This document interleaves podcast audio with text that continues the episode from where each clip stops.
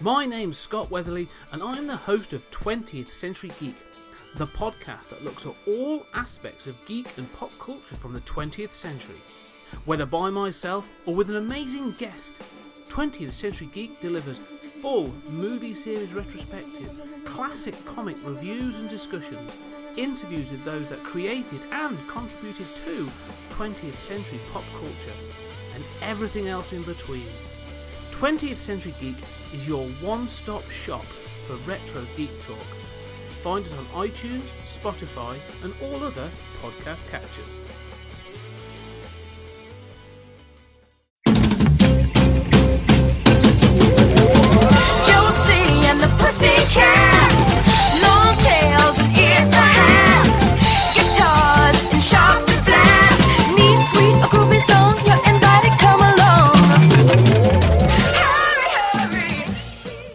Hey, everybody, welcome back to Indie Comic Spotlight, the show where we do a deep dive into an ongoing series or graphic novel, or in this case, the world, maybe one of the longest ongoing series from a company other than The Big Two. This is The Best of the Rest. And this time, we're going to go to a book that maybe you didn't even know was a book. And so when, when, when we talk about it, we'll have to see. I'll be interested to hear from the Twitterverse and from my monthly permanent co host to find out how she first heard of Josie and the Pussycats. And you've already heard one version of the theme song coming in. You'll hear a different version of the theme song going out.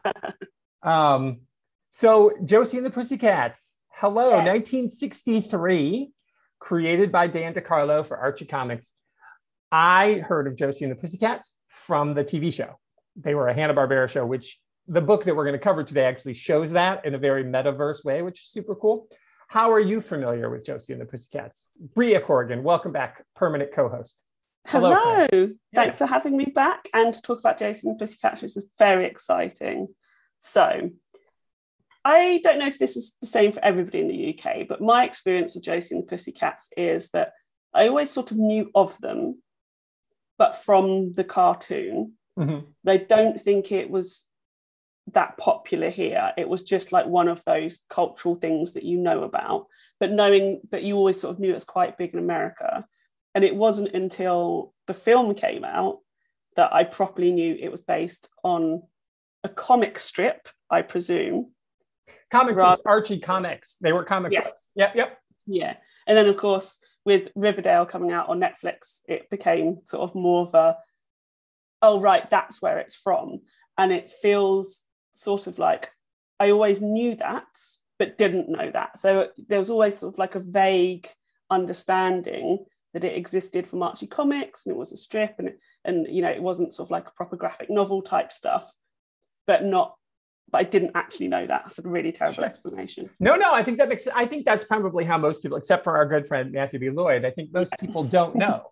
I think for, so for me, Josie and the Pussycats was just a Saturday morning cartoon. It was Hanna-Barbera, so it, it had the same look as Scooby-Doo Mhm. and um, well, Speed Buggy and all of those ones that were the exact same formula. It's like all of the Hanna-Barbera cartoons have the same formula. It's like these things happen, wacky hijinks, let's move on. And then of course there was the Archie cartoon, which so the Archies are also a band, and that shows up in the comic we're going to Yes. cover. So the Archies actually had a hit, right? Sugar Sugar was the Archies. So it was a song that was made for the Oh, Archies course, cartoon, yes, and that's was, supposed to be them, supposed to be the Archies. Oh, do you know? I didn't realize it until you literally just said that. Yeah, isn't that cool? That's crazy. Yeah, Yeah, of course it was. Yeah. Yeah, and so Josie and the Pussycats, though, I was always the Josie and the Pussycats theme is bangs. It bang bang bangs. I love it. Way- I mean, Sugar Sugar is a great song. Don't get me wrong, but that there's something about that Josie and the Pussycats theme. And so I'm old. So in the '90s, there was a there was a uh, I had it on cassette. Um, it was called Saturday Morning, and they had like 80s and 90s pop bands and punk bands or whatever redo um, theme songs, t- t- cartoon television theme songs. So Tanya Donelly and uh, Ju- uh, Juliana Hatfield did the Josie and the Pussycats theme, which you'll be hearing on the way out of this. That's my favorite version of Josie and the Pussycats, and I just wore that tape out at that part. I mean, there's other great stuff like Speed Racers, of course, one of my favorites, and Sponge does the Speed Racer theme Yeah. song, and um, Reverend Horton Heat does um, Stop That Pigeon and the Jonny Quest theme song, which is Yeah. amazing, and the Ramones Yeah. Spider Man. There's some great stuff. But to me, that Josie and the Pussycats theme just bang, bang, bangs. And I so I I just have this weird thing for fictional bands. Like I guess, you know, like my favorite fictional band are the Wonders from that thing you do. Oh, nice. That thing you do is a great film. Isn't that great? I love them. Yes. the And the music in that is amazing. Yeah. Yeah. yeah. And I love the Monkees. I love the commitments. There's like Yeah. Josie and the Pussycats, the Archies. I have a thing for fictional bands. I don't know why. Like there's real bands. Why don't I just like them? I was embarrassingly old when I realized that the commitments weren't a real band. It's cool, Like right? embarrassingly old. Yeah. But I mean, I'm talking about like maybe like late 20s, early 30s. it's okay, but because they were them. that was them. They weren't everybody you see in the movie, that's them playing the music. So they Oh, are yes, the commitment. yeah. So it's not like with Josie. Yeah, and true. It's not like- like, yeah, yeah, with Josie in this, this isn't them playing. yeah. Right. Unfortunately. You know, it's not, it's, but it looks, they look good doing it. They, in the, when we talk about the movie, they look like they're playing. They're very good at, at, uh, you know, fake playing. I think that that's not an easy thing to do, but they, when we get to the movie, we'll talk about it. But I think they Yes, do a good job fake playing. Um, the commitments that was them real playing. So anyway, so that's us talking about fake bands and Josie and the Pussycats and how we know. so, so anyway, so it was made in 1963 as just part of the Archie group. And so, what do you know about Archie in general? Like, do you know more Um, about Josie and the Pussycats than you do with Archie? Like, because there's Sabrina and all the other Archie spin-offs. What do you know about them? Yeah, so my main thing about Archie comics was Sabrina because I was obsessed with the TV show with Melissa Joan Hart over here. Um, uh, so That was good show. my- That was really such funny. a good show. yeah. It's just come out on some either like Amazon or Netflix, and I've added it to my watch list. So yes, I will be watching that. Um, and so that would be that was like my first understanding of the whole universe, and then like I said, sort of Archie comics. Sort I knew they, I knew they were a band, and I knew they it existed, and I knew there was this wider world. But it was wasn't something I was engaged in at all. You know, when we would get newspapers um, and there'd be comics in it, I don't recall there being any Archie comics stuff in it. But there was other American comic strips in them so i just i just feel like i just missed that whole thing so josie and you know especially because when i was a kid or, or a teenager or whatever and i was hearing about a comic strip that had women playing instruments in it i was always going to be more interested in that Sure. yeah but of course but i do feel like again i know archie and the archies and the band because it's like veronica and This is when my Betty, that's it. Yeah, like, and I feel like I know those characters because I because when we were reading it, I saw them and I was like, yes, I 100% know them, but I have no knowledge of them at all. Sure. Yeah, that's totally fair. And think- Jughead, Jughead. I've always been Yeah. like, what what stupid names they all have. Yeah, Reggie and Moose. And, Yeah. yeah. Well, it's funny because when Matt and I did uh, Pep Comics, so the first time Matthew came on the show, and this was kind of the inspiration for his show, he came on, and I was like, after we were done, I'm like, oh my god, you need to do. And then he guested on Superhero for Dummies when they did, um, I don't remember who it was early on, some bug character, and of course, I'm sorry guys, it's it's eluding me. Right. So between that, then like I created a little private chat between Steve, Steve and Matt and I, and I was like, Matt probably should do his own classic comics with Matthew B. Lloyd, and, Matt, and Steve's like, yes, and so that's what the Fly. That was it. The Fly was the thing. So that he that he was so that kind of you know it sprang from that. But the one thing because when we did Pep Comics, we did enough of the superhero stuff, but we also made sure we did the first appearance of Archie.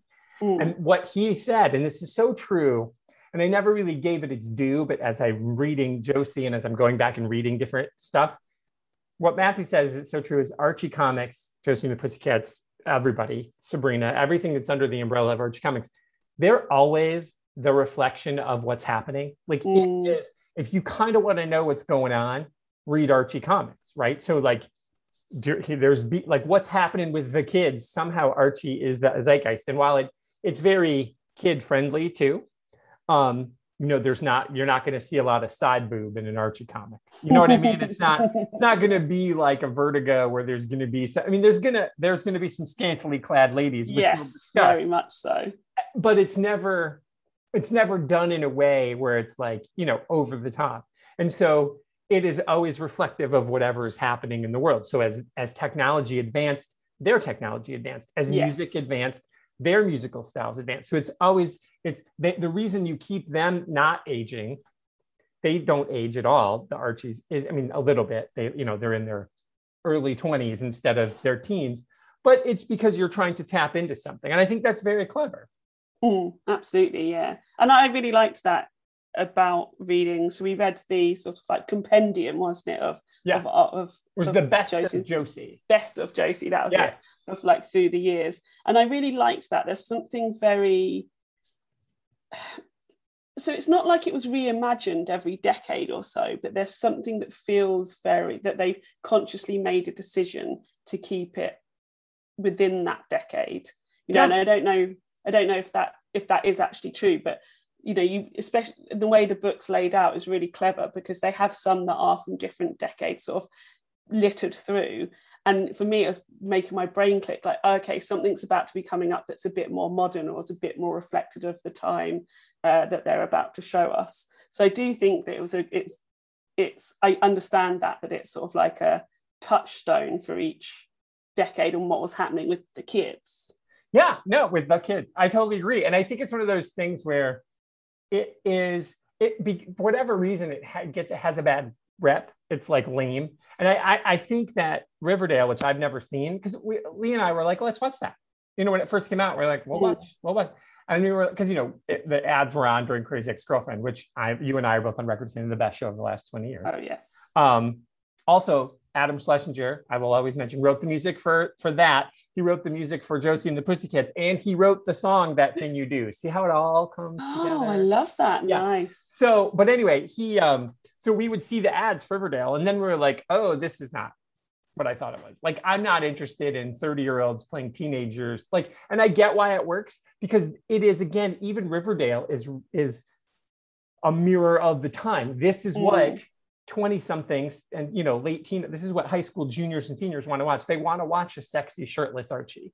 They don't they don't that's what they want so that's what they're getting. You know this show would have been way too racy for the archies 20 years ago and in Mm. 20 years people are going to look back on it and either think oh my god that was genius or oh my god i can't believe what crap that was. But it is one even with that show it is super reflective of the time Yeah, I agree. I, I mean, I've not watched it, but you know, you know about it in the general chat uh, Yeah. about what's going on culturally. So I would agree. Yeah, yeah i'm not interested i just didn't care I'm not interested at all. yeah it was just- not it was not for sort me and that's okay and it doesn't it didn't have to be for me it wasn't for me Yeah, exactly. And I say this as I am nearly 40 and I love watching teen stuff. I love it. I am very much stuck in sort of like my young adult, like late teens, early 20s thing. I will read any like YA novel and I will love it. And I know it's not for me, but I still enjoy it because I believe that there are many more interesting themes in young adult stuff than there are in adult stuff.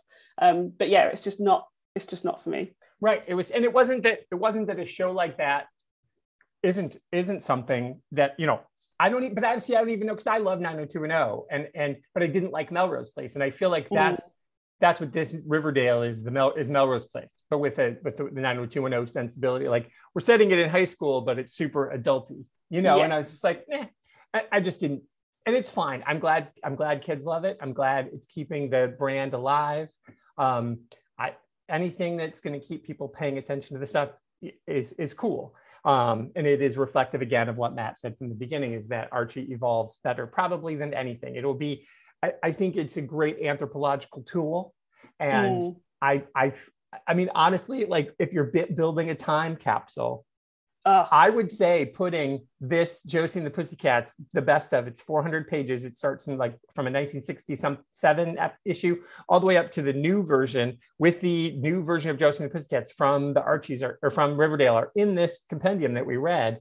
If you put that in there, that would really help future generations understand everything, don't you think? like absolutely absolutely. And that's one of the weirdest things about it. When i was reading it and i first started reading it i was like this comic's so weird.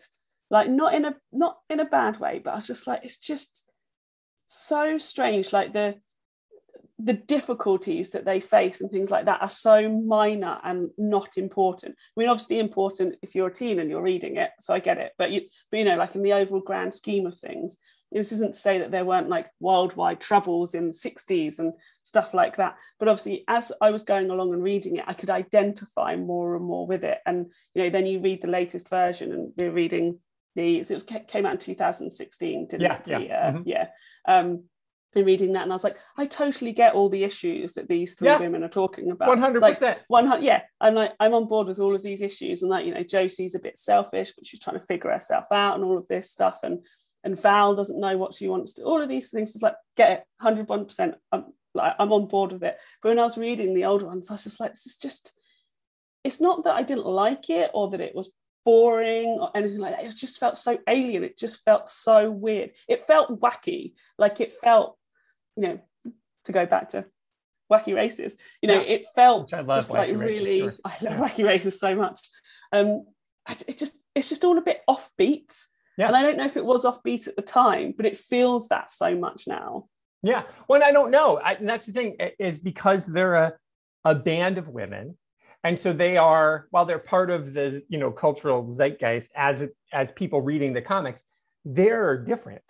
They're, and they, this is the coolest. So the Archies are pretty white. And then Josie and the Pussycats come along and Val is there, Valerie Brown, which again, Valerie Brown, not thrilled with her last name. No. However, I mean, it's not as bad as what, you know, Token Black and South Yeah. Park, but it's like, and, but it is still super smart um, and so cutting edge to be like, yep, here's our, here's our bass player slash songwriter slash everybody's in love with Valerie or with, with, uh, with, yeah, with Val. And, um, you know, and even later, as we learn, she and Archie get married in Mm, Canada yes, which is bananas. So it's like so cool. Um, you know, so so it is, it is like you said, it's wacky to look back, but at the time, it probably also was wacky in a different way because it's like, oh my God, cutting edge. There's a there's a there's a woman of color who's got a prominent role in this comic book. She is she is loved above the rich white girl, right? She replaces the rich white girl in the band, and all the boys are in love with her. And at no point are they like, isn't it weird that Val's brown, even though that's yeah, it's name? not it's Not not, addressed not at addressed. all, and I think that's great. And and I mean, I'll say it now. She's my favorite character, and she's Isn't my she? favorite Of out of the she Pussycat. She's amazing, Yeah, and the yeah. more you read it, you're just more like she's just absolutely amazing. Yeah. Um, and I love that it's not addressed at all. She's just there, and she's just part of the group, and there's Mhm. no. I mean, I don't, you know, maybe there should have been discussion about race or or stuff like that, but or stuff like that. But um, I like that there isn't. Yeah, and I actually think it's more it's it's a better commentary because Yes. stuff that is commented upon is the sexism as, yes. and and the uh, girl on girl violence, as it were. Um, that's that's that is definitely addressed because you know that I've always said in America. Now you guys have had two female prime ministers. Say what you will about both of them. I know you're not a fan of one of them, um, but you guys have done it, right? Yeah. We still haven't. And I, my argument always has been, and this is, I'm going to be, you know, keep in mind, I have a degree in feminist theory, so I've done my research. However, and it's it stems from that, is that girl on girl violence, as it were, is the reason that it's harder for a woman in America to get elected because there's a cultural um, pressure of women to dislike other women. Absolutely. It's oh my god. Ah, welcome to Ria's rant about the patriarchy. Go. So, but this is why the patriarchy keeps on winning because they it it forces issues to split women apart to make us fight with each other so that we can't fight the patriarchy. And you see it in everything. You see it from cosmetic things. So, you know, the newest hairstyle, like who has it, who doesn't. And then you start getting intersectionality within that because, you know, white people, black people, brown people can't have the same sort of hairstyles. So then we all start having discussions about that and about how people are oppressed and and instead of working together. And then you start getting it in terms of, you know, there can only be one woman who breaks the glass ceiling, right? It's not all of us doing it together. And Margaret Thatcher did that talking about terrible prime, female prime ministers. You know, she didn't raise other women up because she knew it would make her position precarious. Mhm. So she didn't. She made sure she was the top woman in power and said all the other women need to stay in their homes and, and work for their husbands because otherwise another woman could come in and be prime minister and it wouldn't be her. You know, the patriarchy constantly splits us to fight about these things. We see it as soon as you have a child between breastfeeding and, and formula feeding, right? Instead of going, oh my God, you've just had a baby and all of this is really difficult, they set up these arguments breast is best oh you shouldn't formula feed so we all just fight in between ourselves rather than going all of this is bullshit maybe we should all just be supporting each other and then we could fuck them all not in the good way and we could just like have equality that wasn't my thank you but it, it wasn't my most well thought out rant about No, it was good. 'cause i didn't know it was happening but it came out as it is Well, but it's important because it's a. That's the thing that I love about this this book and reading this. And again, I'm not I'm not not read all of Josie and the Pussycats. I've read this. I've read some other stuff here and there. Obviously, I watched the comics. I've seen the movie. You know, I know enough to get myself in trouble. What I but what I do love is that that is where they chose to send the focus. They're Mm. like, we're not going to focus on Valerie being brown, a person of color. I mean, Valerie Brown. I keep saying that because that's her last name, and I find that's annoying. They're not going to focus on Valerie being a person of color. The the issue is going to be the Cabots. There's a classism conversation and the Yeah. girl on girl violence because Alexandra is a monster and she is that representation of everything you said. She's the the she's the Thatcher of the group, right? She's Yeah. the one who I'm the girl in power. She was originally in the Pussycats. She wanted it to be her whole, it wanted it to be her name and only her thing. And when that didn't happen, when they decided it was going to be more of a democracy, she leaves and she spends the whole time trying to tear them down because of jealousness. And and it's and again, without them saying, boy, Alexandra's kind of being a witch, they literally make her a witch for a Yeah. while. So- so weird What do you and that drops off as time goes on. But I mean, and again, so in 1969 or 67, you couldn't say that. You couldn't even say Alexandra's being a witch because they know that, that that bitch. So you had to say witch. So they literally made her a witch because in canon there's a witch. Sabrina exists in canon. So witchcraft exists inside of the Archie Archiedom. So it's not like it's unheard of for there to be the magical side of the Archie world. But what did you make? To me, that is the most obvious comment. And because she's bad, and we see the pussycats constantly band together to fight her and her, even her brother, Alexander, who's, you know, we'll talk about the way everybody falls all over Josie and whatever, and we'll get to that. But even he is, is he, is he love struck or is he an ally? And does do you think he grows? What do you make of their relationship and what that commentary is on your whole patriarchy rant, which I liked, by the way. Thank you. Uh, I, I'll work on it and make it more succinct and you know powerful next time. Um, it, the, so the girl, the girl, women on women violence is just it like it's so interesting. I was reading it and it was not where I expected it to go at all. And I say it's bearing in mind like I've watched the film and I know that's the whole thing in the film, but I think it's a lot less um, in your face in the film. And then yeah, they like, even make the joke in the film when they're Alexandra, why are you here? Because she says, because I'm in the So comic. I'm in the comics, Yeah. yeah. Um, and then and then she's like doing literal witchy powers Lit for a while, yeah. For like quite a significant amount of time.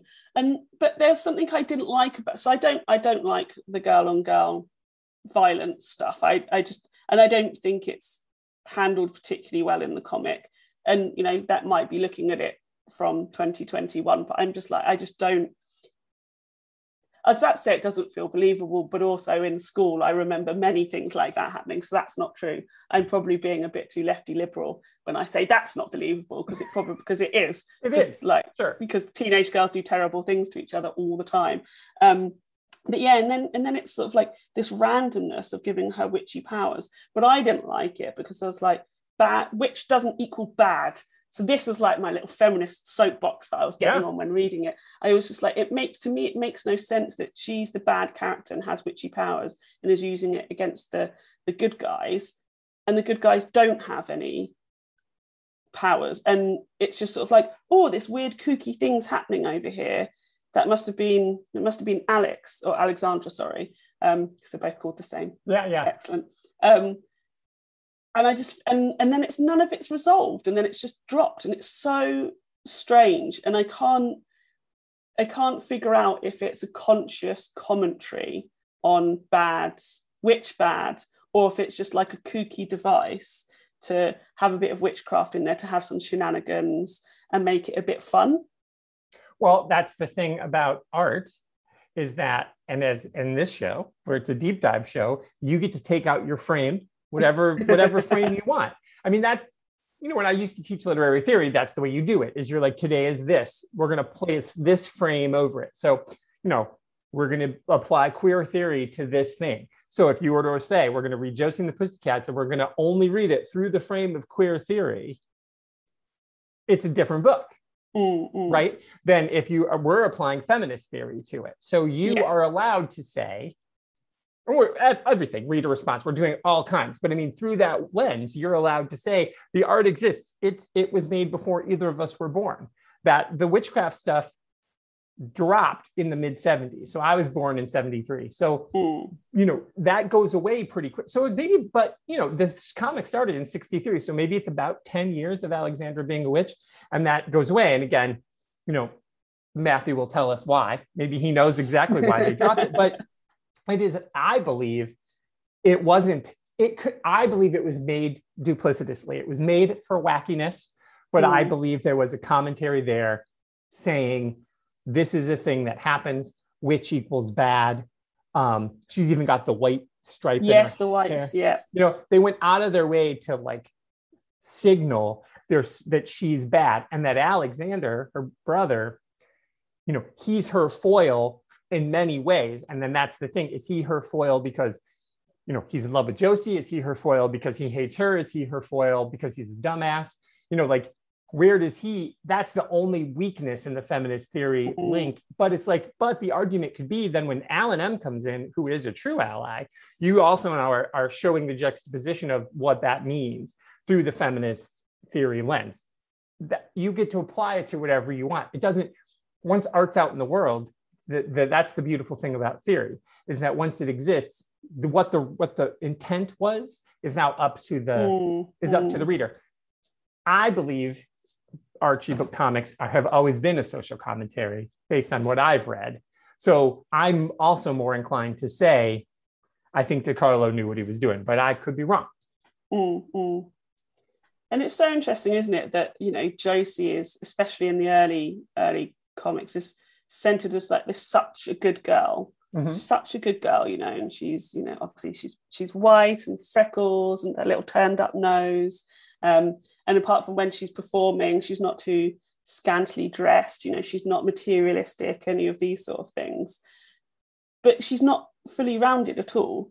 No. And that's why I think Val is a much more interesting character because she's not centered as the good girl, as sort of like the the shining white woman at the at the front of the band, and that's where you, and you start getting like as as it progresses, you get really interesting things coming out of Val, even from Melody actually, like Mel, you know, uh, towards the towards the end. It's not the end, it's, it's still going, but um, before the current day. 2016 rebirth. Yes, yeah. You know, she owns her beauty and that men love her a lot more. You know, in, mm-hmm. in the early ones, she's, she's just there with her little sing-song voice and you And know, she's and she's the and dumb and she's the Disney princess and and all of these, sort of, you know, all the animals flock around her, oh, poor little birdies, all of those sort of things, and men fall at her feet. And then you start to get to the later ones, and you know, she's organizing dates. She's she's like basically got, you know, like a planner for all of her dates, and she's having fun meeting all these men. And I also totally believe she is definitely bisexual, because let's be honest. She, she's going to be going having a good time with anybody. Yeah, yeah. Right? That's and, what I'm saying. If owning you, it. if you do the queer theory over the top Yeah. of this, it's all on Mel, right? Yeah, one hundred percent. And she'd be absolutely bloody loving it as well. She Yeah, would yeah, not I be, agree. you know, Yeah. she'd be owning it one hundred percent. Um, and yes, it's just in the earlier editions, Josie's just so boring.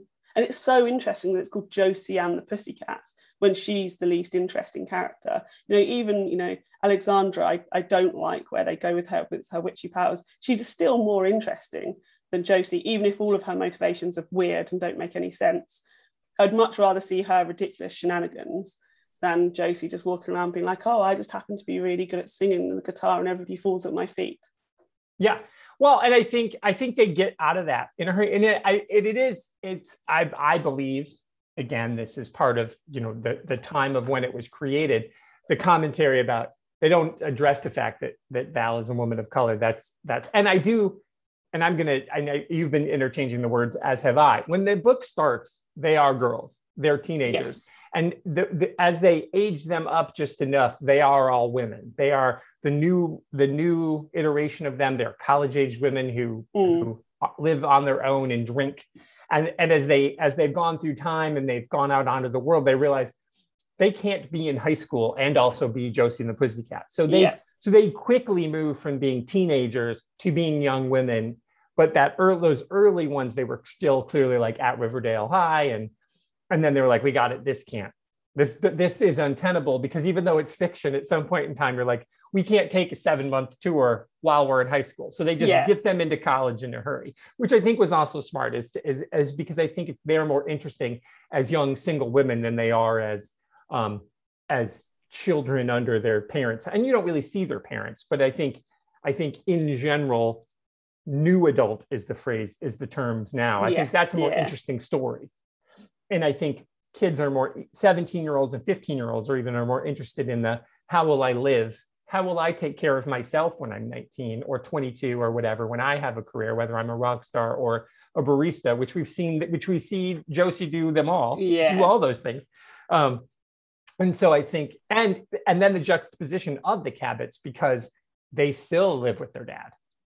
You know, Yeah. and so like there were these rich kids, and so it's like who's the cooler people? The r- filthy rich people who get who live with their dad, or this cool rock star band who kind of live in a dirty apartment with rats. Well, Yeah. you know, I, I guess you know I'd see who's the star. It's not called Alexander and Alexandra Cabot. it's called. yeah no i think i think that is interesting though um what you say about about them but i guess we have we just kind of again we're just dancing around i've got i've got a few other specific questions but but you did mention that josie is kind of boring um what do you why is that is do you think she's boring because because they just needed her to be like the female archie because archie at first is the least interesting of the archie Mm. gang too is it like you know, Fred is the least interesting of the Scooby Gang. Is there something Mm. about being the leader that makes you need to be boring and white? So for Josie, I think it's for for when it launched girls to project themselves onto her, right? Because she's just cute Mm. enough, right? She's not she's not male she's not stunningly beautiful, she's not different, she's not a woman of color, she's just sort of you want you can you want to be her, but she's not unattainable. So Uh, you know, it's a you know, not- realistic, realistic Yeah. life goals. yeah, because like you know, every girl thinks that they're cute. You know, hopefully, you Yeah. should all think You that you're should all think that, yeah. all absolutely adorable. So you should all think that you're cute, and you should Yeah. all think that you can be a Josie, right? So it, I think it just allows that. It Oh. allows you to be like, I could be her, so I can connect with her. And I think one of the things that they do really well is you can tell they bring on writers from different backgrounds, bring in more female writers. You can tell that they start changing that in her character. She's not the every woman, she is her own person, and she's often the foil for herself rather than somebody being the foil against her. Um, and I think that's really smart because it doesn't take away from the, any of the other characters, it doesn't take away from the rest of the band members, but it makes it more of an interesting story and it makes it it gives it more longevity so i had a lot more fun reading the the 2016 onwards because it it felt like a really strong through storyline because all the characters were discovering who they are apart from mel bless her um she's hilarious in in in that, that i was absolutely just cracking up um and, and I think that works a lot better. And I think it gives the, the it gives the character the the stories themselves much more longevity rather than sort of like the the kooky sort of one-off stories that they were doing in a lot of the earlier editions. Yeah, I agree with that. I think that's I think that's valid. Um, I I, I think the horror ones are a little.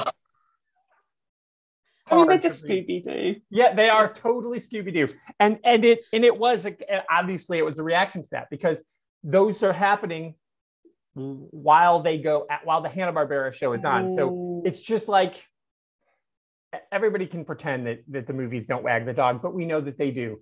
There's a Harley Quinn did not look like Margot Yeah. Robbie before, but now she does. Even in the comic, she's got her her hair. When you go back to the you know the Paul Dini's version of her and who she is now are not remote. They're not even the Not same even person, remotely the same. other than she's still, uh, you know, Dr. Quinzel. There's nothing else that's the same. That's the same about her, and and that is just what happens. The the the movie wags, the the media wags the dog. It's just the way that it is. Um, after they cast, um, you know, in the in the show, the Flash show, you know, they made Iris and Joe people of color, and so then there was Wally West Kid Flash was a person of color on the show. Well, suddenly now we're going to have a nephew because that's that's how nephews work. You can have a nephew who's a different race than you. The end. It was that easy to bring in a new kid, what Kid Flash, who matches the show. And I think that that's smart. That's what people are picking up the comics to see what they think they're seeing, and it's going to be slightly different, of course. Um, so there's just a way to do it, and I think that is obviously what happened with those horror comics is it was like well we're, we've got our show they're doing wacky adventures we better give them wacky adventures in the comics that's why kids are picking up the comics they're bad They're so bad. They're so, and they're so. It's such a strange thing, especially when you're reading it in in sort of this this best of, and you're you're getting all the character character progression. You're getting story progression. You start to feel that they're doing slightly more interesting things, or even having a bit more fun, and then you just get this smack bang almost in the middle. These hor this these like the writing's so poor. It's so it is like Scooby Doo went, oh, we're not using these scripts, and they went and picked them out of the dumpster and went, oh, well, we'll just reuse them, for and Josie people will, yeah, and people read it because it's Josie, and it's so disrespectful. It's so disrespectful to to Josie and everybody who was doing it beforehand. I, and I just like I was like, what? And I I can't tell if it's included in the book for a bit of fun or or to point out that like this is terrible we're going to put it in and just be like we we acknowledge that there was this really terrible thing that we did which was these terrible horror scooby-doo rip-off stories I don't have a good answer for that either. I don't know. but it's kind of like because it is the best of, and there's two volumes of Best of Josie. So we read volume one. Um, Hmm. So you know, I'm definitely going to read volume two because I had a blast. I had uh, so much fun. Um, and and so I can't tell because it's kind of like you don't put Revolution Nine on the Beatles' greatest hits, right? You don't put that on there. That's not making it right. Number nine. Number nine. That's not going to be on there. Although that song has its merit. Sonically, there's something fun about that song, but it's not on the greatest hits. So, so I can't tell either if it was, but I, you know, again, it's our show. We can talk about whatever we want. So I, I like the idea of them like raising their hand and acknowledging this was bad. This was a part, but it's, but it's also true. You don't want to whitewash it. It's like the argument about when you republish Huck Finn, do you change the language? My argument is you do not change the language. You, if you want to put an introductory note saying this is when it was published and this is how things were said and this is the language that was used, but this is the way it was used and the reason we need to preserve the language is so that you are offended so that you know better right? That's Yeah. you know and you have to have the conversation about is huck a racist? Because he uses this language. You could argue huck isn't a racist. He's just an ignorant ignorant dumb child who doesn't who's a, literally a product of his time. He loves jim. There's no doubt that he loves jim but he also says these horrible words about him. So you know so i feel like i feel like it's kind of you got to show your warts. Yes Right? yeah you know, like I love Duran Duran. I'm not going to pretend that, you know, some of their real there's they've got a couple of stinkers. They've got a couple of, but I have them. I own the albums.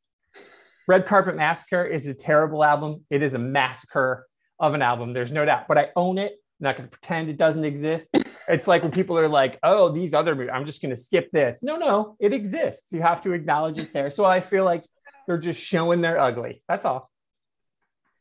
You had a bad Yeah. haircut too, yeah many right? many let's not talk about it But, those you- photos don't exist but they do. See, so I feel like you could go either way. But I and you like, facebook see, just don't be on Facebook like me. yeah, now. yeah. Um, yeah, no, I think you're right. I think I, I could go either way. Um, but you know, these were they probably did well.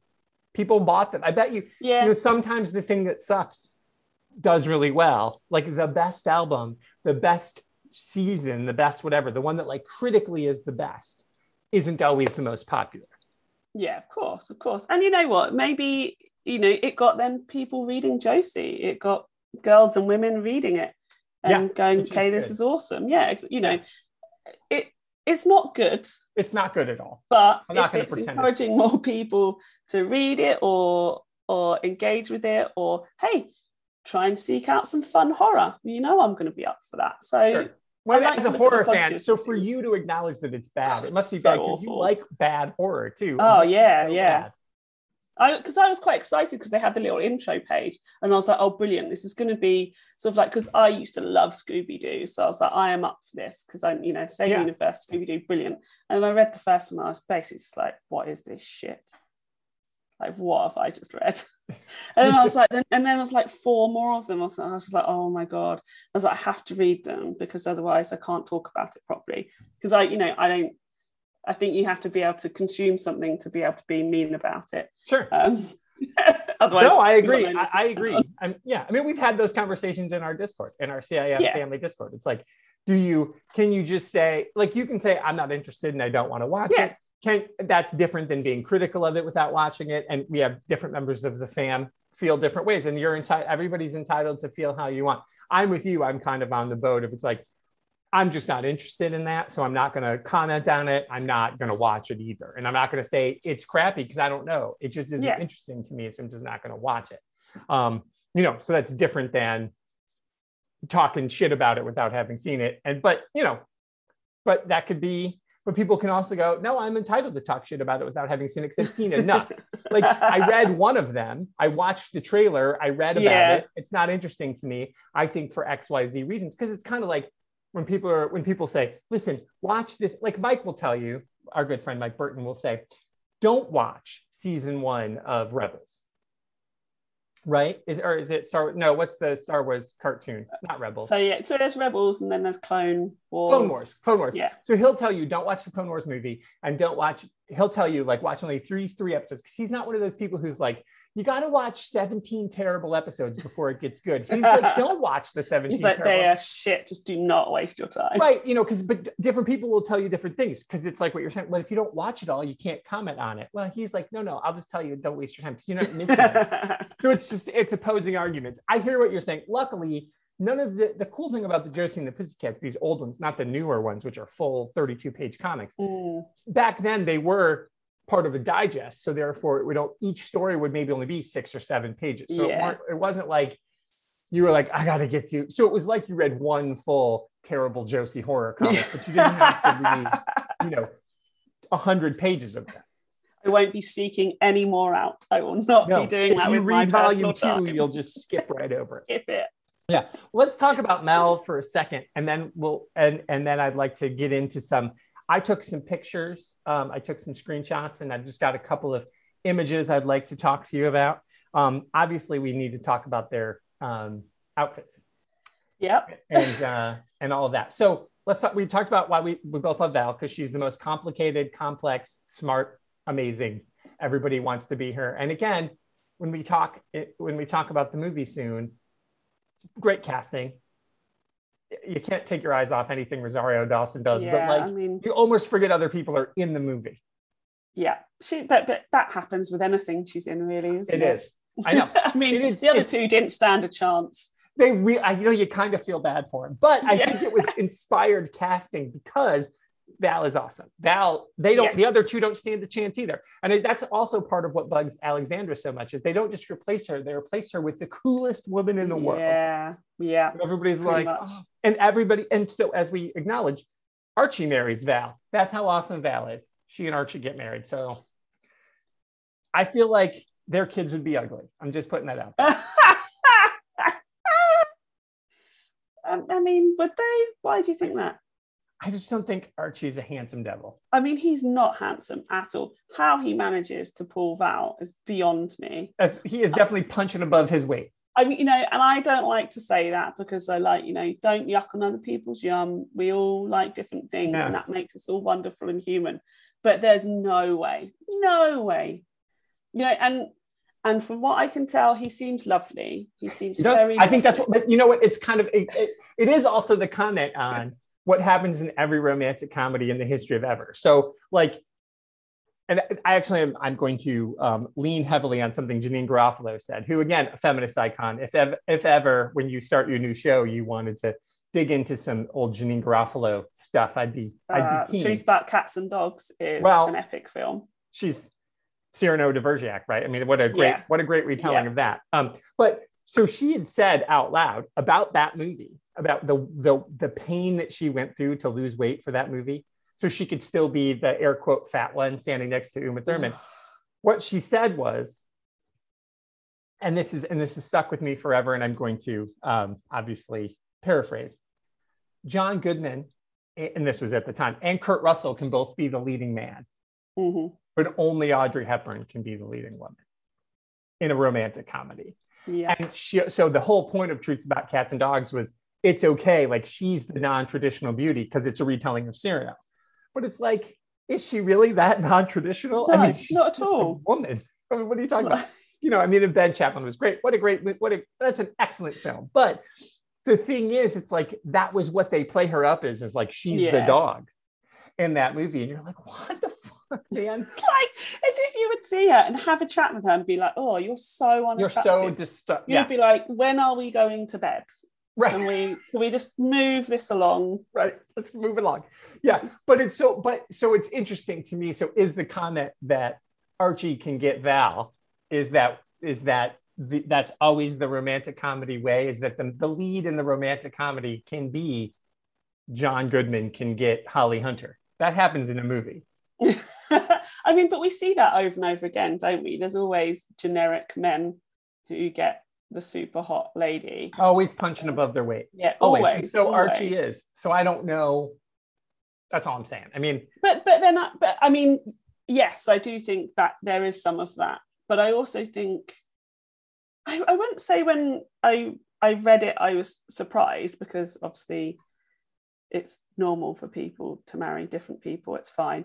Um, but I think it was taking art, you know, Archie Archie comics that that is very white, that is very white and straight laced, and seeing the main character from Archie, and then I mean, I know she's not supposed to be the main character, but she is, who is who is black, who is a woman of color, and seeing them be in a relationship and get married and then not be a fuss about it is pretty amazing. it is amazing And I was like, Yeah. and you know, and it's clearly a very conscious decision to say that they're that you know, love knows no bounds, and that's great. And I think it's really good that they made that conscious decision, whether it's virtue signaling or whatever. I don't care. I think it's important that we see these things in our media and our art, and I think they actually handle it really well because he is throughout 100% supportive of Val. Yeah absolutely. He's like go on tour. Yeah. absolutely. go yeah. on tour and you're knackered. Let's so let's have a break. Let's do this. What do you need? I'll go and do this.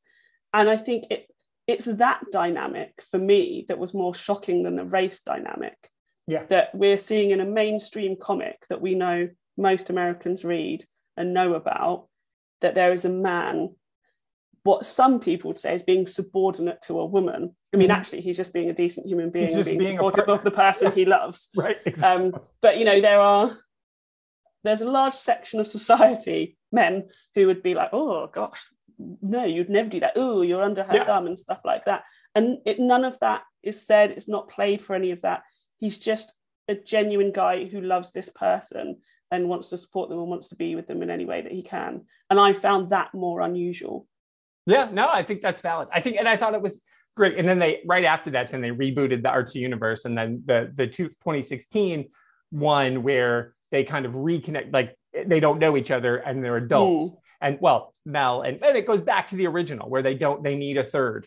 They and so Josie and, and Mel are roommates and they need a third, and they meet Val all over again, and Val's a vet, right? yes In that yeah. one. So I'm like, okay, so what can't you do, Val? Why are you yeah, the vet? I know she's such a show off, isn't she? And she's a vet and she's a good vet. And then and then like, I'll come and play with us. And it's Yeah. not that she can just play guitar; it's that she's got the most beautiful voice that anybody in anybody's the heard. world. Yeah. And then and then she's really good at delivering monologues and giving advice. I was just like, why? Why? Yeah. This isn't fair. I can't live up to this. No, nobody can live up to being her. But that's why she's such an icon because she's Yeah. she's aspirational. And again, the aspirational, best, smartest, most Mm. beautiful, most un, you know, air quote unattainable character is Valerie. And again, it's it's it's very smart. Whether and like you said, whether it's virtue signaling or not, it's intentional. It's intentional that Yeah. you've made this this strong, amazing. And you know, it's too bad like there wasn't a lot. Like I I think back in time and it's like, man, what we need is a time machine so we can go back to like 1969 and make Josie and the Pussycats and make Pam Grier as Valerie Brown. Oh my god, yes. I mean, the end. yes. I know. I think we should just stop talking now. I think we've done it. right there. Boom. We need to get working on that time machine. I mean, come on. That if you had a time machine, that's what you'd yeah, use you it would, for. wouldn't you? One hundred percent. because and if people listen, people, you guys know what Pam Grier is now, and she's still amazing now.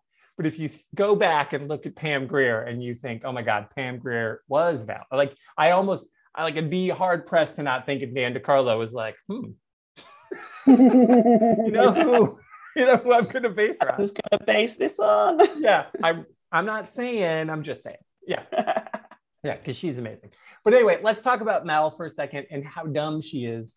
Um, and, and how you feel about that. Like everybody has a dumb friend and she's lovable, but she's like, and of course she's blonde. And so yeah. Oh, that that is cringy. And and it's it's my problem with it in the early on episode or issues is Josie and Val make fun of her to her face about being dumb. I Yeah. did not care for that at all. And then later, then they just like they protect her and her dumbness. And then, like you said, then it's like like you mentioned in those ones in the 80s and 90s and in the 2000s where she's it's a different kind of dumb. She's more spacey than just stupid. Where early on she's just like I don't know how she can get out of bed. oh, it's horrible. Like, what? Why are they friends with her when what? When they're just clearly look down on her and they're mean to her. I like. I just. I don't understand the decision. I don't. I'm presuming it's meant to be funny and it just isn't. And look, humor changes, sure, but I can't even imagine back then that it was fun. I mean, actually, that's not true. I can because humans are horrible and laughing at a blonde woman for being dumb is actually something. It was Mar- I mean most of Marilyn's career. yeah, right. Exactly. I, I started saying, I was like, no, that's not right. And I was like, yeah, we all did that. Yeah. Um, so that's just really depressing. Yeah. And I, I just don't like it. And I don't think it brings anything to the comic, to the story. I think it's handled a lot better later on. I think it takes a long time to get there. I think they try to sort of, sort of in sort of like the 80s, they try to soften it a bit with being like, oh, but she's really kind and caring and a lovely and supportive friend and all of these sort of things. And I'm like, yeah, she is those things. She was But- always those things. Yeah, exactly. And nobody is that dumb. And that's what I don't like. And I think that's why it's handled better because you because I've got one of my best friends in the whole entire world. She's actually incredibly smart, but is so spacey at the same time. Like I literally don't know how she hasn't been hit by a car or something like that. Because like I swear to God, she doesn't look when she crosses the road. Not because, you know, of of a death wish or anything, but just because her mind is always somewhere else. But she is also incredibly cle- clever and caring and bloody hilarious and and all of these sort of things. Like that rings so it rings much truer to me how they how they handle it a lot later on. I agree. I didn't like it at all, and I feel like, and again, it, it, it's not smart enough. So, like, Seven Year Itch is my favorite Marilyn movie because she's she's in on the joke in that one. Yeah. Like, I- if you've not seen Seven Year Itch, everybody stop listening. go watch go watch Seven Year because she's playing a version of herself in that that is self-aware of who she is, and so she's teasing this guy, and it's so smart. I think it's it's her most meta thing she's ever done, and of course people saw it and just are like, oh, she's just playing herself again. But she was literally playing herself. I mean. You know, Norma Jean is was not a dumbass. She created Marilyn Monroe. I mean, that's Yeah. a that's a fictional character that she's playing, and so that's why Seven Year Itch is so great because she's like, haha, look, I, everybody thinks I can't act. Watch me do this. But unfortunately, everybody just saw her doing the same thing. to me, it's her best performance, I think. And I so so that's what I think it becomes later.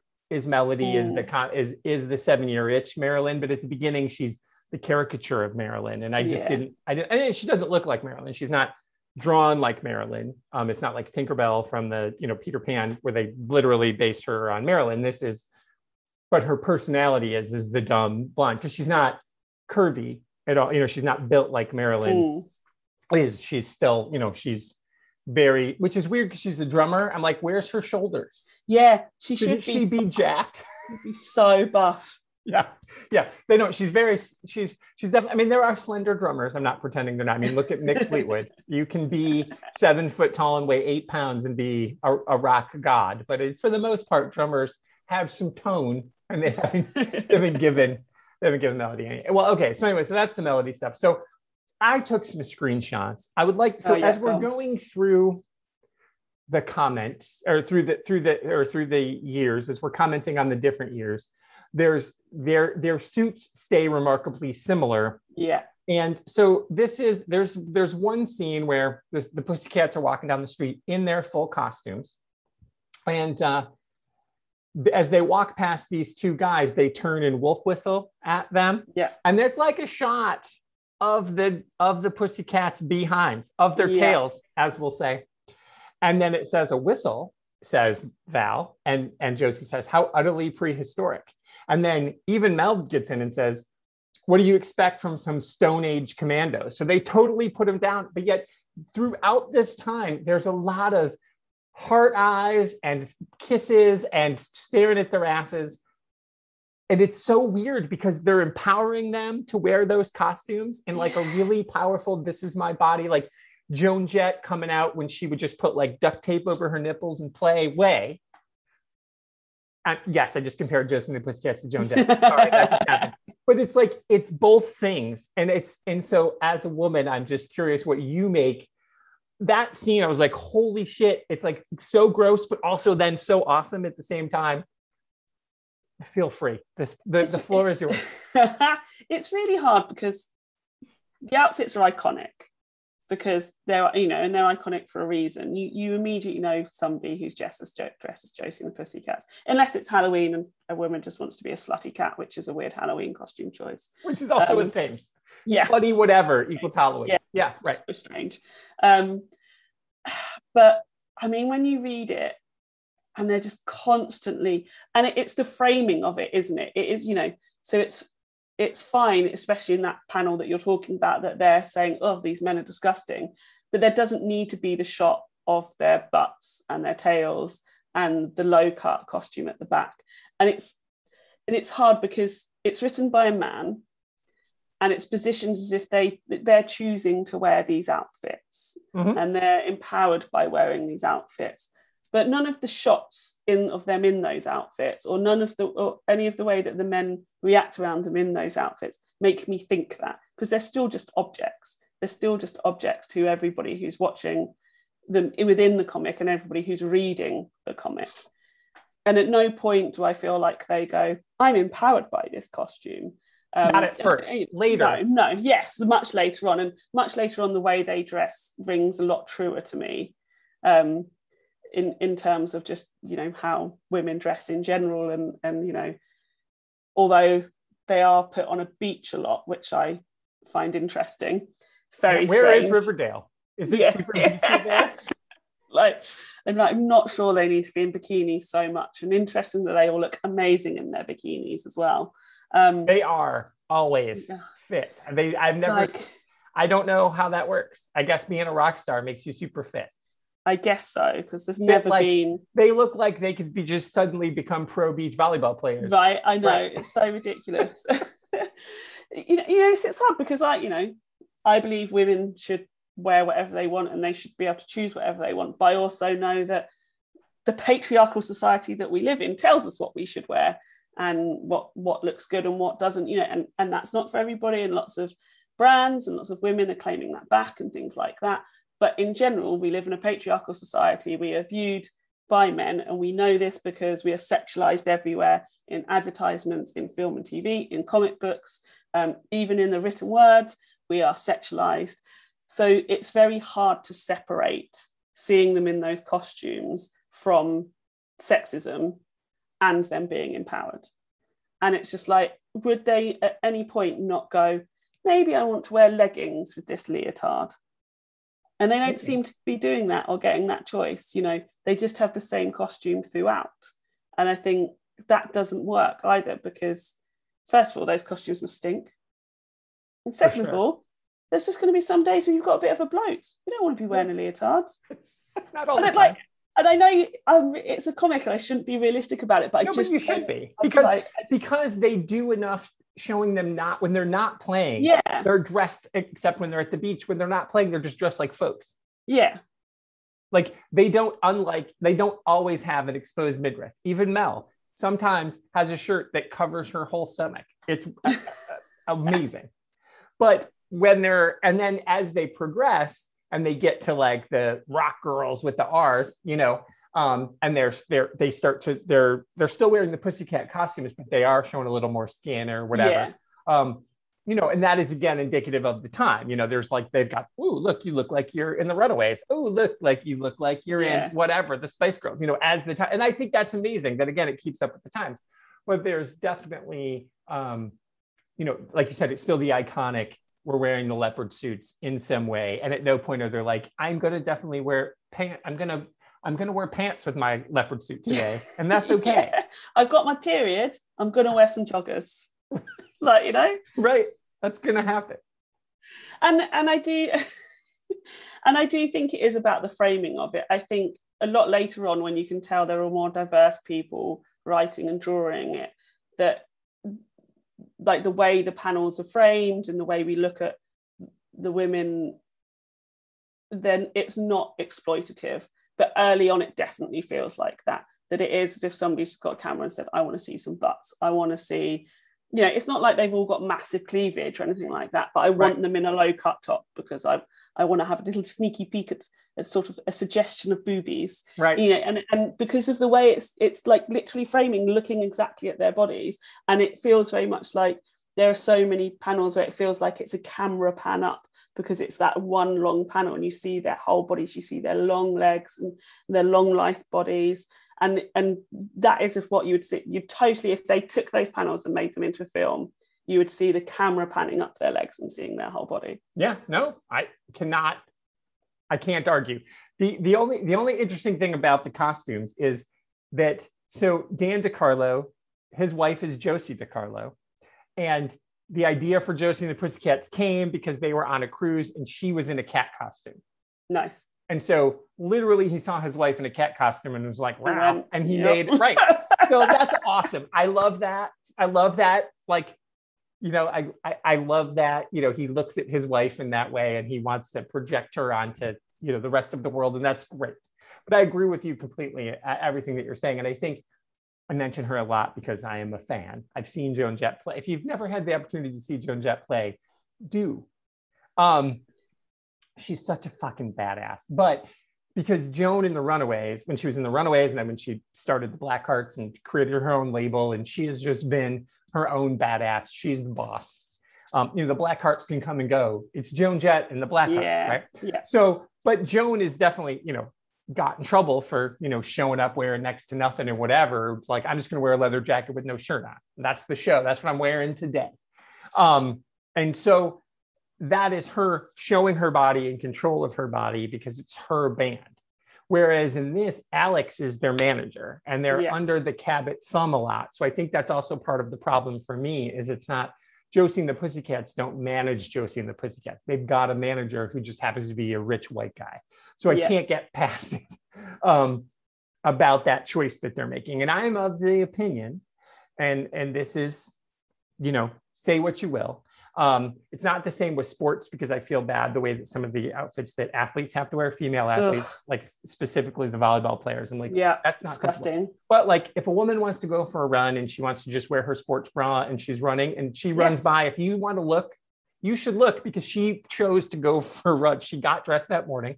She put on her sports bra and went for a run. And you're like, that hot, sexy lady is running by. She knows that she's out running like that. That's different than I'm on this professional sports team. And if I'd like to make this money, I have to wear this skimpy outfit. Like there's this difference. And so yeah that's yeah that's how I feel about this. Is it's not like your choice. The the Joan Jett thing. Joan Jett is saying, take a look. Lita Ford notoriously was always like, take a look. I'm going to go out. This is the choice I'm making as the front woman of Lita Ford Incorporated. I'm going to go out and show it off and maybe take my top off during the show. And good on her. That's her choice. I just am always on the fence. So I'm glad to know you're. I, I'm not. I'm not projecting, saying like I don't know that the, later, but those early 20 years, I don't feel like Josie and the Pussycats had a lot of say in what their outfits were. No, I I completely agree, and and and I agree with all of that. You know, we we should all be able to wear whatever we want, and you know, I used to go running in my sports bra and stuff like that. Just you know, don't make comments to women as they're running. You know, no, but if you look, bit, that's but fine. like if so, if Yeah, you're running like, I mean, I'm a perv. I'm not gonna lie, I'm a perv. And if anybody's remotely hot, I perv at them. Okay, so you you So- look So I get it, but. I don't then like sexually Whistle. harass them or shout at them. exactly. Like- yeah, And you're also, I whistle at them. yeah, and also I wouldn't, you know, if I was making a film, I wouldn't spend. I wouldn't. I have morals. I wouldn't spend all my time focusing my camera looking at the hot body parts of people. Correct. Right. I mean, I would want to, but you but I wouldn't. wouldn't Right. because I have why. morals. Well, see, and that's why I love the Spy Who Dumped Me because it does. I love that film so it does the exact. uh, It is the exact movie shot for shot, as if it were. But if it were, if you just flipped the leads and shot the exact same movie, it would have tripled its budget. The Yeah. problem is, is that like for no good reason, there's full frontal male nudity, and my favorite shot in that whole movie is the shot from behind, and his balls are swinging, and there's Yeah. and they do the camera between the legs. It's absurd, and everybody's like, like we're in the theater. Lee and I are laughing our asses off in the theater. Like we love that movie, and we laughed so hard in that. And everybody's like really uncomfortable. You're like, but how many shots between a woman's legs have you seen? Yeah, a hundred million D billion D. And now you have to see this naked women too. So this one time you had to do a shot between a man's naked legs, and now you're uncomfortable. Right. So so what does that make you say about all the stupid shots? So I think it was so smart. It was so funny. It was it was the ultimate female gaze movie. And instead of like not doing it, they did it. They're like, oh Yeah. no, we're gonna just make a we're gonna make an action movie with the female gaze. So you're gonna look at junk and it's gonna be men's junk instead of women's junk. Deal with it. And I think it was so smart and so funny. Um, and it made people uncomfortable. And so I think, you know, there's a way to do it in a subversive way. And then there's a way to just not do it at all. yeah, exactly. Yeah, because it's intent. It's all about intent. Yeah. and Agreed. and I, and I don't feel that early on in Josie the intent is good. I don't. I don't feel that it is. I agree. I totally agree. All right. Well, we're we're coming up. Can you believe it? We've been going for an hour. I think one of my Ooh. favorite lines is when they go to El Club Creepo with the K. I'm like, that was awesome. So um, there is a section in here where it's clearly, and we'll talk about this when we do the next show. But there's a there's a scene in here where Josie's doing Schlepsy Cola, and there's all kinds of yeah. that like that inspire the movie when we get to the movie. Um, was there something? Was there what's what's on your notes? What have we missed? What haven't we talked about yet that you definitely want to cover before we start wrapping up and pitch the, the second half of this project, the Josie and the Pussycats? Becomes a lot more positive the more it goes on in both its representation of the band and of the world. And i think that's really nice to see. I think that's one of the really good things about reading it as a whole and reading it throughout. You know I'm, and I, i'm not saying that there's intentional bad intentions that you know what i mean. I do. But- uh, Intentional bad intentions. yeah well that really got away from It me. wasn't intentionally skeevy. yes yeah or you know or the or it's you know it's not intentionally pitting women well no i think it is intentionally pitting, pitting women against women At the beginning, but i think yes yeah yeah. but i think all of all of that changes and i think that's a really positive thing look it's not perfect you know there's there's many things that are happening in in the latest versions that aren't perfect and that's fine but i think it the fact that it grows and it's change that it changes is really important it's really nice to see um, going from the very beginning especially not knowing that much about it you know for me personally and starting to read it and just being like it's like i was just like this is weird again not in a bad way because it, i was like this is like you said such a time capsule and I was like, this is weird. I don't really agree with it all. And there's some things I don't like, but I'm enjoying it. It's silly. It's fun. To as it gets later, later on, I'm like, right, I understand this. I know why they're doing this. This is important that they've done this. I think this is a good character change. I think this is a good story change. I think this would speak to multi generations of girls and women. And I think that's really important. And I think the fact that it's a female band, it's talking about women. You know, it, it doesn't talk about women's issues or anything like that, but it is talking in a fun fantasy way about a female band. And I think that's rare. We would see that about a million male bands, which is something we'll talk about when we talk about the, the film as well. Yeah, yeah. And I think that's unique and that's special. Just because it's not perfect, it doesn't mean that it isn't without merit. No, I a agree. very long way to get to that. No, and I like that you said perfect because that was punny as well. Um, No, oh, I should have gone per. perfect. I- Yeah, I yeah. can't- I can't on do your. Eartha Kitt. Yeah, I Yeah. can't do it either. Where we talk about. I mean, I feel like too Eartha Kitt. Like when you see her in uh, the in Batman '66, I feel like there's a little bit of inspiration for her with with some of the Pussycats Yeah. as well. Like woof. Um, not woof in a bad way, but woof in a woof. I was one of those boys who never thought girls were gross, and I'll just tell you. yeah. I mean, I was one of those girls that thought both those boys and girls were pretty awesome. So Yeah. so you're like, hey, hey.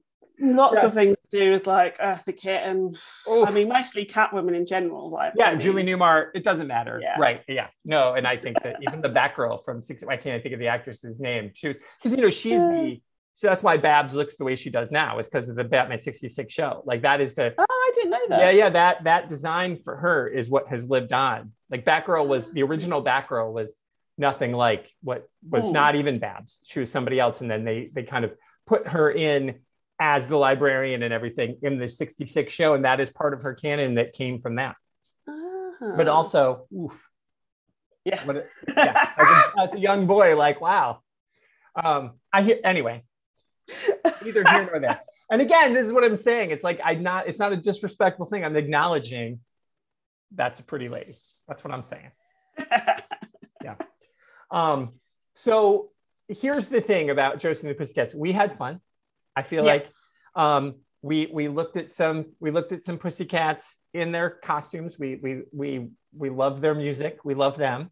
Um, it is it is it is that ultimate like I think that's a good way to end though because it is true that there is a way to like you said to uh, to use your word to perv on someone but to also not be gross about it like so it's weird to use both but it's because you can't look at something objectively Ryan Gosling is handsome Is he? I think so you don't think so Is he handsome or does he have charisma? Okay, he- okay, maybe he has charisma, but it's fine. So it's like you're look, gonna look at him, or it's like you look like you know Chris Evans with his shirt off. You're like, I mean, "Damn." he is handsome. okay. So you look at that. Everybody can look and go. Like my, my favorite things in Date Night is Mark Wahlberg doesn't have a shirt on in the whole movie, and Yeah. it's like, of course he doesn't have a shirt on in the whole movie, and he is totally objectified the entire movie, and he knows he's in on the joke. But how do you not look at Mark Wahlberg and be like, yeah, don't put a shirt on, Mark? And then that's the whole Steve Carell's thing, and that whole movie is like, how about we put on a fucking shirt? Which is such a great line, but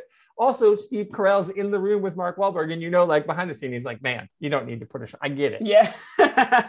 And so it's hard, you know, so it's like the you acknowledge this is what somebody looks like and somebody is attractive. And I think that's one of the cool things that Josie and the Pussycats does is it it acknowledges there's these sexy, powerful women who are also can also be objectified. And that's a line we have to walk. And I think you can't mm-hmm. anytime you talk about kind of any empowerment story for whatever reason, whatever the thing is, that's going to be part of it. And so I just I think it's um I, I just I really liked it. I really enjoyed uh, having this chat with you. I think it's a lot of fun, and I think it's a smart.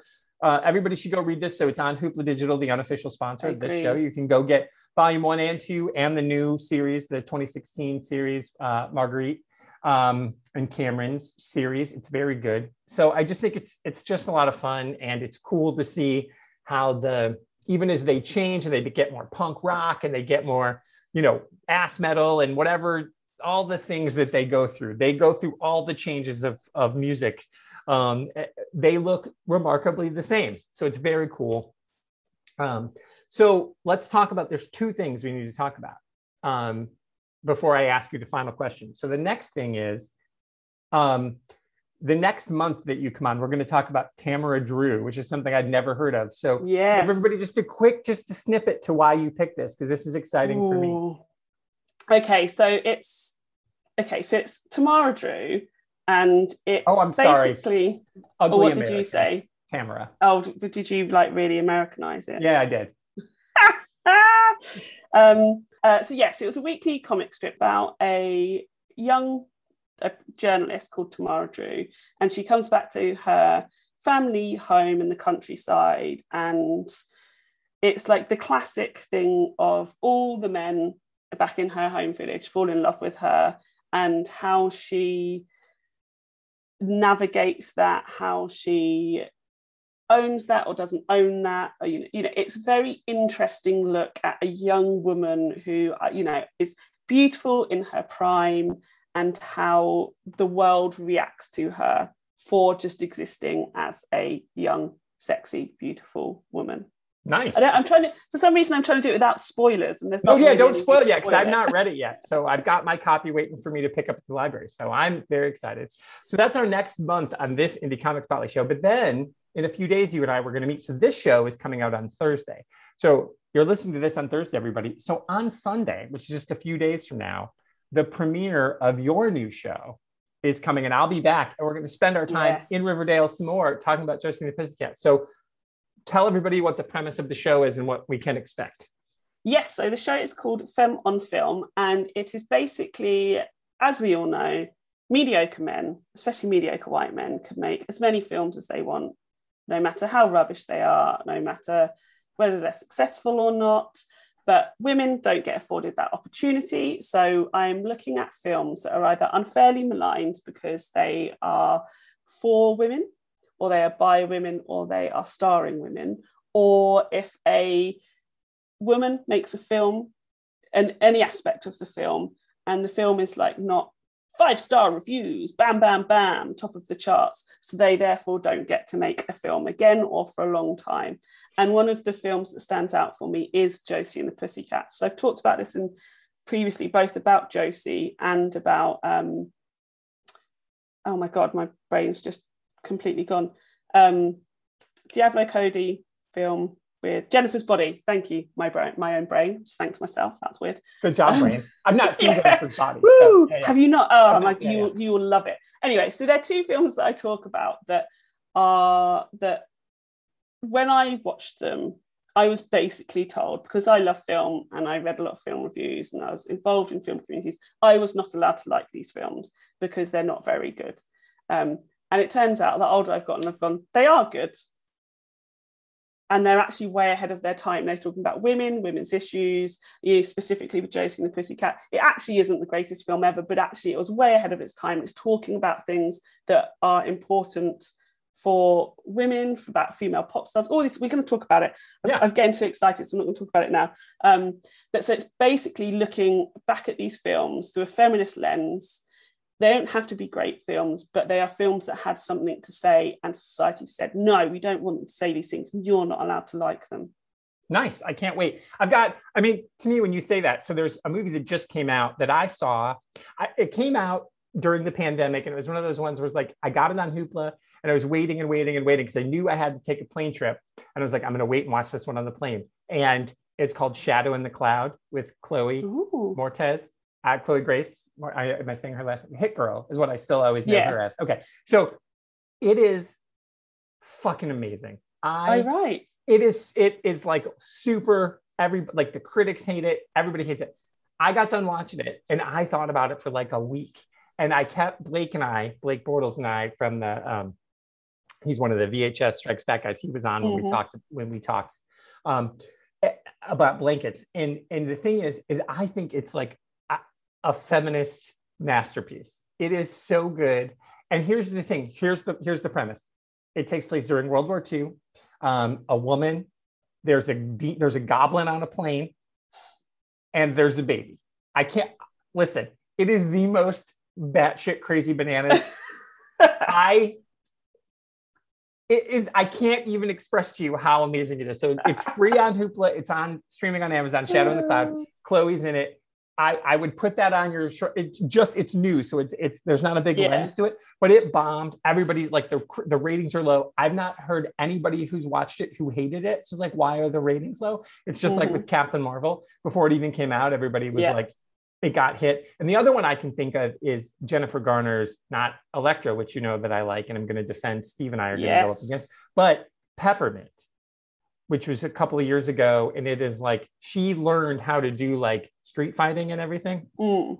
So that movie bombed. And during the pandemic, it came out on Netflix, and all of a sudden it was the number one movie on Netflix. So it was like, what's this movie she made for Netflix? But it was a theatrical release, but everybody was like, don't go see it. It's bad.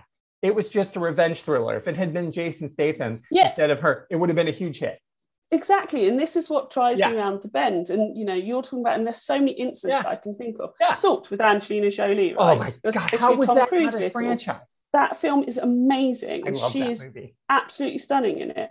And and and like and everybody was like, oh no, it's just a spy film. It's just a silly Angelina Jolie spy film, and it's not. It's genuinely amazing. It you and so you see good. this so good. You see this all this time. I've, I've talked about this previously. I don't know if it was with you, but Greta Gerwig's Little Women. So when it was out and it was in all the award nominations, male critics said they will not go and see it because it's called Little Women because it's for women and their men.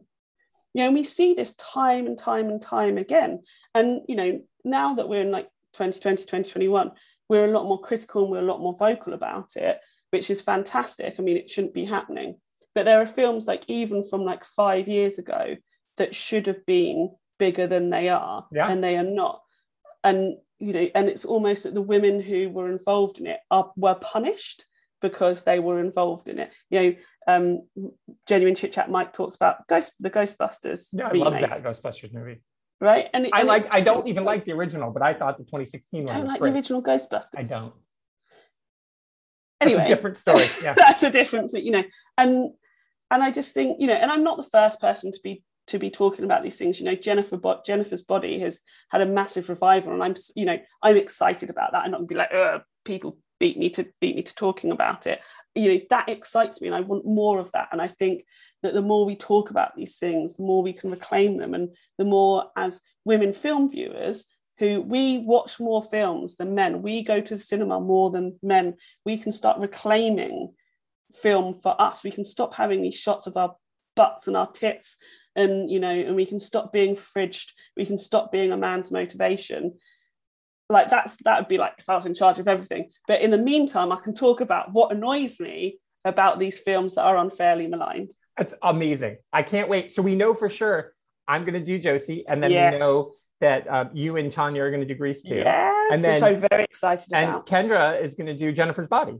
Yes So i believe it sounds so like maybe Steve Conroy is going to do Spice. yes So I, and um, I'm and I'm getting Spider Dan on as well. So he's doing a slightly different perspective. But I should give him a shout out. Actually, it was through having a conversation with him that started the germination of this idea. nice. So I was chatting or going to his show, and I was talking about Josie, and basically, poor fella, I was having a, a rant via our via our DMs about Josie and the Pussycats, being like, this film is absolutely unfairly maligned and all of this and people said that but if it was about men there was loads of films like this that were made about men that people thought funny and slapstick blah blah blah blah blah and he and he was wonderful because he's a lovely man and was just Yes. like yeah cool do you want to come on and talk about it and I was like well I do but I also want to come on and talk about something else Slither. no, You're going to do Slither, right? this Slither, yes. Yeah, It's yeah. like I'm not going to do this now, and it was from that that I started going. There are so many other films on this list that I want to talk about, and in fact, Tamara Drewe they made into a film Oh. with Gemma Arterton, yeah,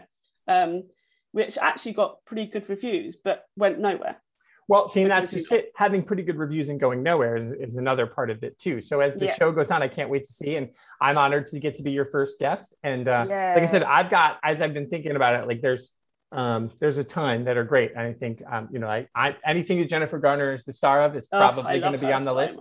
Um, she is. Jennifer Garner cries, I cry. Just she it's is just- she herself is unfortunately maligned. And and i think angelina is the same way. I think salt was Yeah. amazing. I actually um loved the reboot of i i didn't care for the original um tomb raider films but the reboot was amazing. And it and it made plenty of money but they were like we're not going to make a sequel. And then they finally they are they're shoot filming it right now and uh, the same thing with Alita Battle Angel. I loved Alita Battle Mm. Angel. I fucking love that movie so much. I was like, oh my God.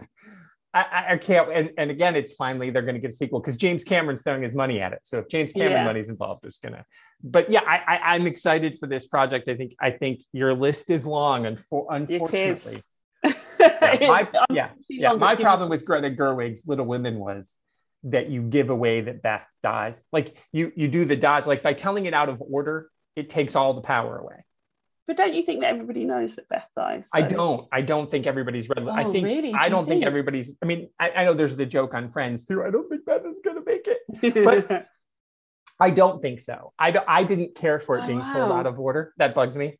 Plus, every time Amy, they don't kill Amy. Like it always pisses me off. Like every time Ah. Jo saves Amy, it makes me mad all over again. Like I hate it so much. Not that France Lawrence Pugh was great, but anytime Amy lives, I'm mad. In the Let book, I'm mad. drown. Let her drown. I fucking hate Amy. like I'm on record saying, let Amy like why do, why kill Beth? Kill Amy. That's a better story. I'm just saying it out loud. I'm that's not Beth. how life works. I'm team Beth. That's all I'm saying. Brilliant. I don't know. I don't know if um, that's un, if that is an unpo- in my house. That is a very popular opinion. I, uh, we need to get it on a t-shirt. Team Beth. Team Beth. Yeah, we both love Beth and we both hate Amy. Like, and every time we watch another movie version or anything, we're like, oh fuck, Amy's gonna not die in this one. Okay, I need to start a crowdfunder to make a version where Amy dies, just for you two. Fuck Amy. God, I, I didn't mean for us to go down that route. Anyway, fuck Amy March is all I'm saying. You are an asshole. I cannot believe you burned those books. That is that is unforgivable forever. Fuck right off. Fuck. I mean, sorry. I- I- oh dear. She's awful. I'm. Anyway, that's that's good writing that you get that mad about a fictional person. Oh. Anywho, Uh, I don't think I've ever ever heard anyone say "fuck right off" Amy March. well, it's gonna go out into the internet Oh. and we'll find out what happens. anyway, I hate her so much. So, um, oh Yeah. dear. Team Beth. That's all I'm gonna say. So now that we're gonna come back around to Josie and the Pussycats as we went down that Yes. 15 minute rant, who do you think should read Josie and the Pussycats and then tell everybody how they can find you on the internet where you're selling Team Beth uniforms? yeah, new t-shirt. I'm going to start off a, Yeah. a little Shopify. Yeah. Um, um, as always, everybody read Josie and the Pussycats. I mean, I'm not going to subscribe to the maybe stick, maybe skip the bits, but but maybe skip the the horror. Horror bits. ones are not great. They don't bring anything genuine. They're just a bit of a waste of time. Uh, I was reading those bits in a hotel room with my toddler sleeping in the bed next to me, with all the, the iPad light dim, and I was like, "Oh no, this is this is this is risking her waking up. It's not worth it." So that's how much it's not worth it. Um, so have a read. But I would say the latest iteration is a definite must read. I think if you're interested, just go for it. It's really interesting. They're doing a really interesting character study with Josie, um, and she's not the nicest person, but I think we She can all not. identify. Yeah. But I think you know, not all of us are perfect, and we can identify with many of the things that she's going through, and maybe not make us feel that great about ourselves. But it's better to know your faults than it is Yeah. to ignore them. I agree. I totally agree. Nice. I could not agree more with all that. So you're on Twitter, I hear.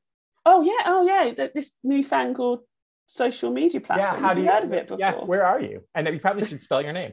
oh, Or you can just yeah. click the link in the show notes, but just in case people Just don't want to do that. because because nobody ever spells or pronounces my name correctly. So it's at Ria Carrigan, R I A C A R R O G A N, and that's Twitter and Instagram. And you can find me at the Pop Guerrillas with Tony as well. And little heads up, we we're on Apple Podcast now. I heard. Dan told me. I know, pretty Yeah. exciting. I know. I'm. I immediately went and searched. I mean, I know what our podcast is, but I still had a look.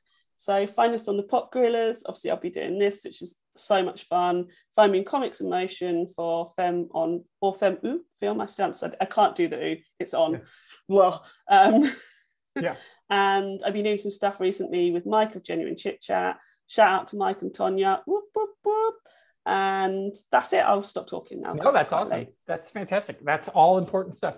So I'm on Twitter at Tricycle Boombox. You can go there and you can uh, follow me there, or go to my website AR Farina, which has links to all the things um, that I that I'm working on and doing. And um, so we we listened to a version of Josie and the Pussycats on the way in. Uh, probably the original cartoon version is probably what we heard on the way in, and then on the way out, we hear Tanya Donelly and um, Julian Hatfield's Josie and the Pussycats from the Saturday morning. And then when we do the show, when we do the movie, we'll hear the, the actual Josie and the Pussycats from the movie. We'll hear their version because I may or may not have all the versions of all the Josie and the Pussycats on my computer. I do. Hashtag I do. So everybody listen to the to the towns, sounds of Tanya Donelly and Juliana Hatfield, two 90s rockers who I'm still a big fan. Josie and the Pussycats. See everybody next time. Bye now.